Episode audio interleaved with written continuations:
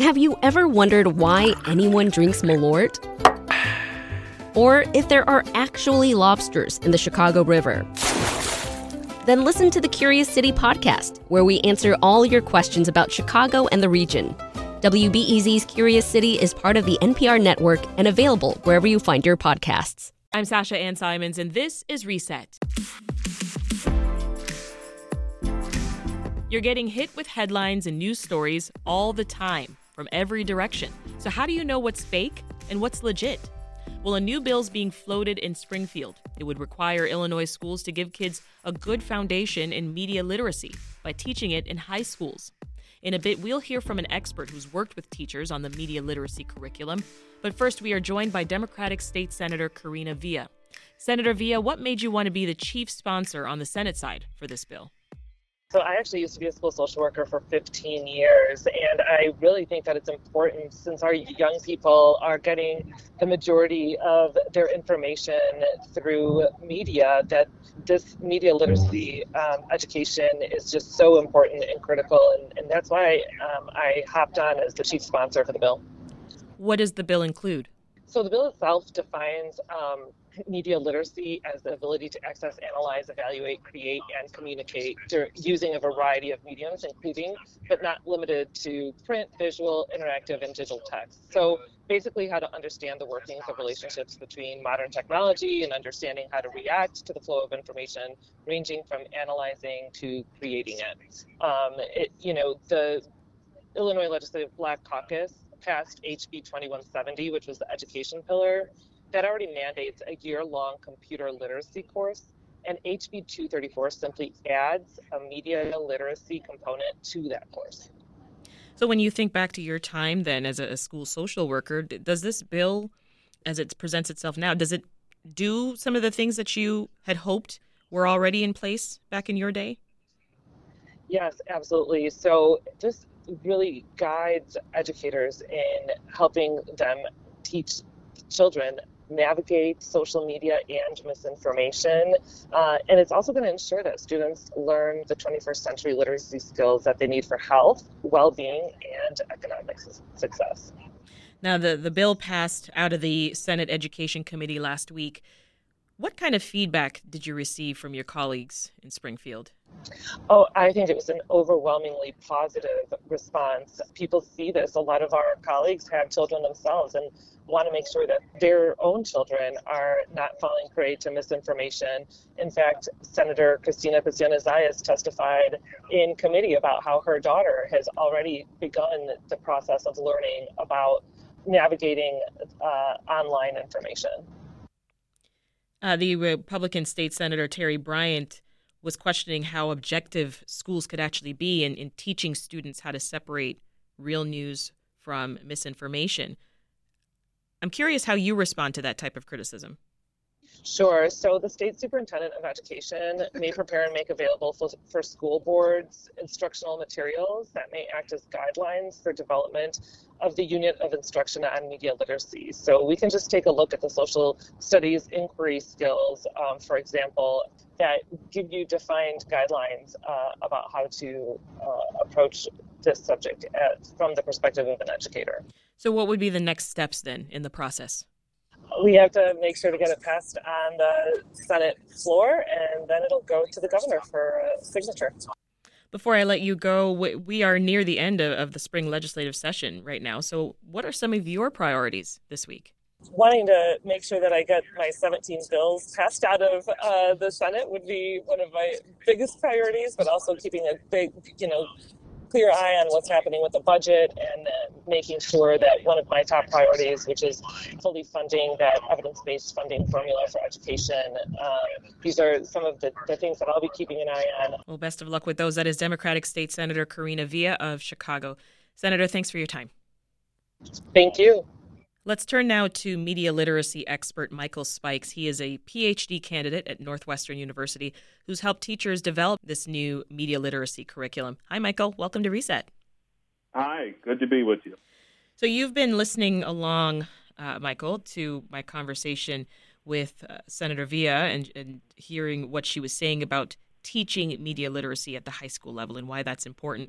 What are your thoughts Well, a couple of things that have come up, you know, when I've talked with a couple of different people about really implementing media literacy into K through 12 curriculum. One of the things that's important to note is that this is not just a one and done sort of thing where we just teach, you know, some simple heuristics or ways of thinking when coming towards information. It's really something that we want to implement as a way of thinking, being, and doing for students when they come towards information. And also in response, the second thing, in response to that uh, lawmaker that thought about objectivity of teachers when teaching these sort of things, something that should be thought of and really kept in mind is that a really good media literacy class should not be indoctrination. That is the furthest thing uh, from what this is meant to be. What we want to do is we want to encourage students to ask smart questions when they hear new pieces of information. How do I know what I know? How does this person know what they know? How might my own dispositions be positioning me in a way to think about the way that I do about this new piece of information? Mm-hmm. So it goes well, well beyond some of the ways that some people have thought about it. Why the high school level? Why not earlier? Just explain the uh, thinking behind that. I mean, I'm an educator at heart, and I would really emphasize that this could be taught almost at any level.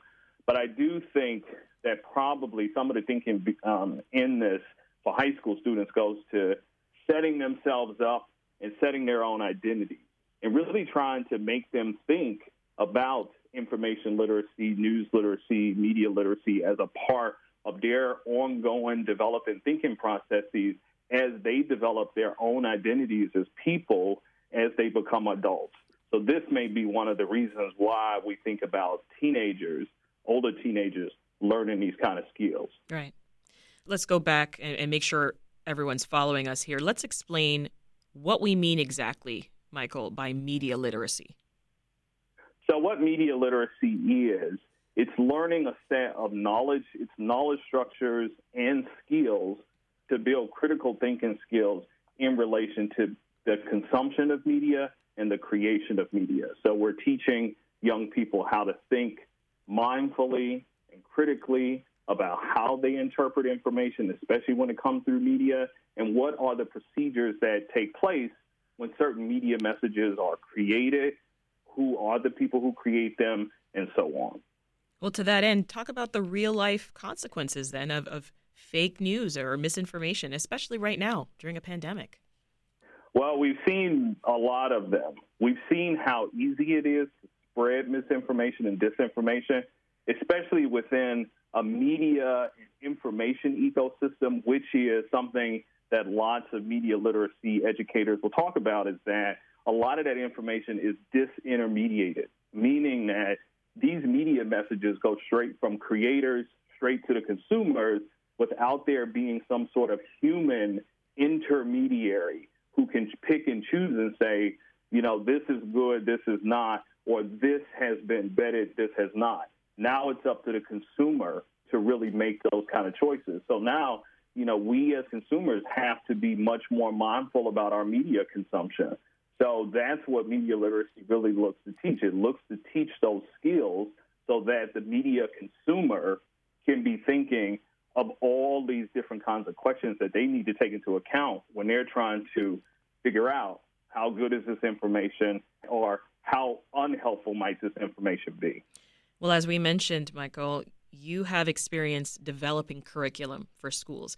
Where do you even begin with that? What can you tell us about that? Well, I think the most important thing we have to start with is understanding where the learner is starting from.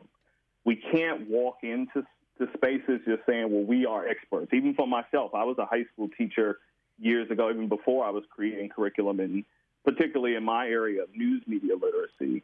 But it's really important to understand when you walk into a room of, say, high school students or even in a room of adults who have said, well, I'm interested in this, but how can I come towards this? you don't want to come into that space just saying, well, I'm this expert and I'm going to tell you exactly what you need to do. You need to be reading USA Today or the New York Times or the Washington Post. That's not the goal. The goal is for us to understand where are these students coming from? Where do they get their information from? There are many times when I talk to especially teachers about news literacy issues, and they'll say, my students, they probably don't even know what a newspaper is right? They they haven't seen them, they don't interact with them. Mm-hmm. But then we have to ask those young people, okay, what information are you consuming and where are you getting it from? And then from that, we can use some core understandings. I think some key understandings for applying more mindful consumption to those places where they're getting their information from. So we have to start where they are. You always have to start where the learner is. You just kind of briefly touched on it, but what do you think are some of the most common misconceptions when it comes to doing this kind of work?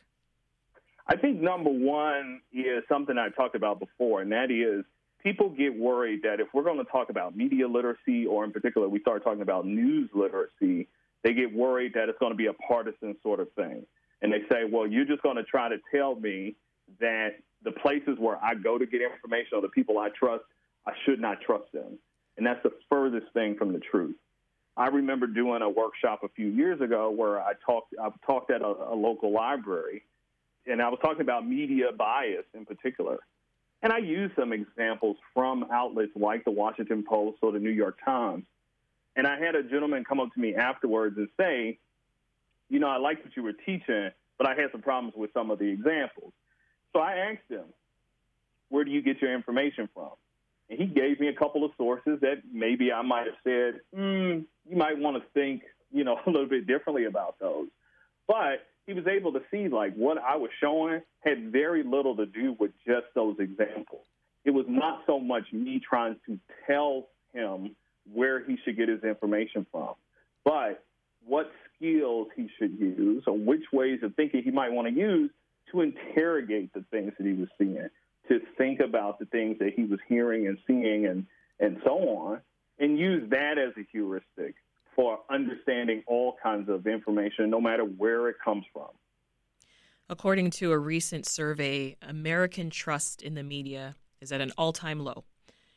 How do you think news outlets can adapt in this climate? What should our priorities be? As a pretty adamant news consumer myself, I think number one is just to focus on informing their audiences making sure that the work that they do is always towards that goal.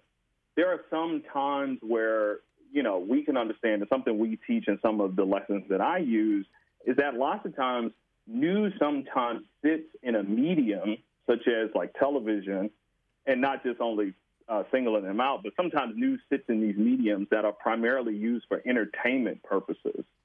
And sometimes they adopt some of those same techniques. And that can be helpful for gaining people's attention, but is it really great for giving them the information that they need?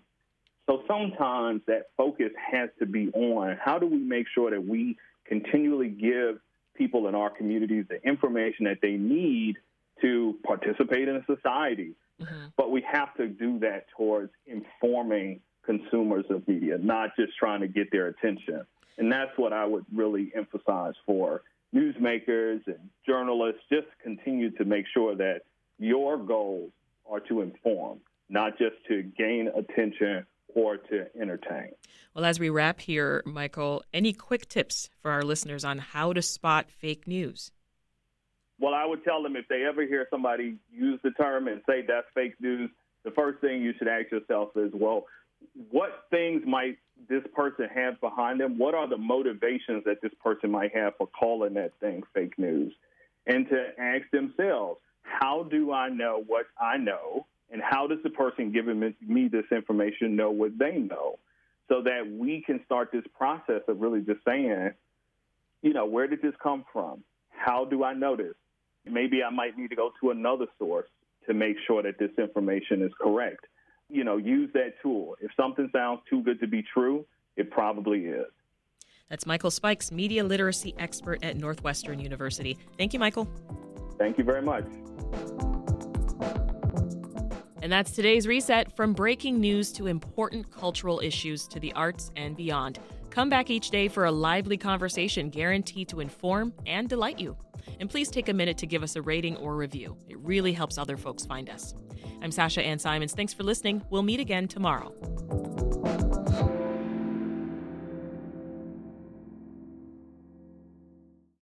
At a time when information continues to come at us faster and faster, sometimes you need to hit pause and rewind.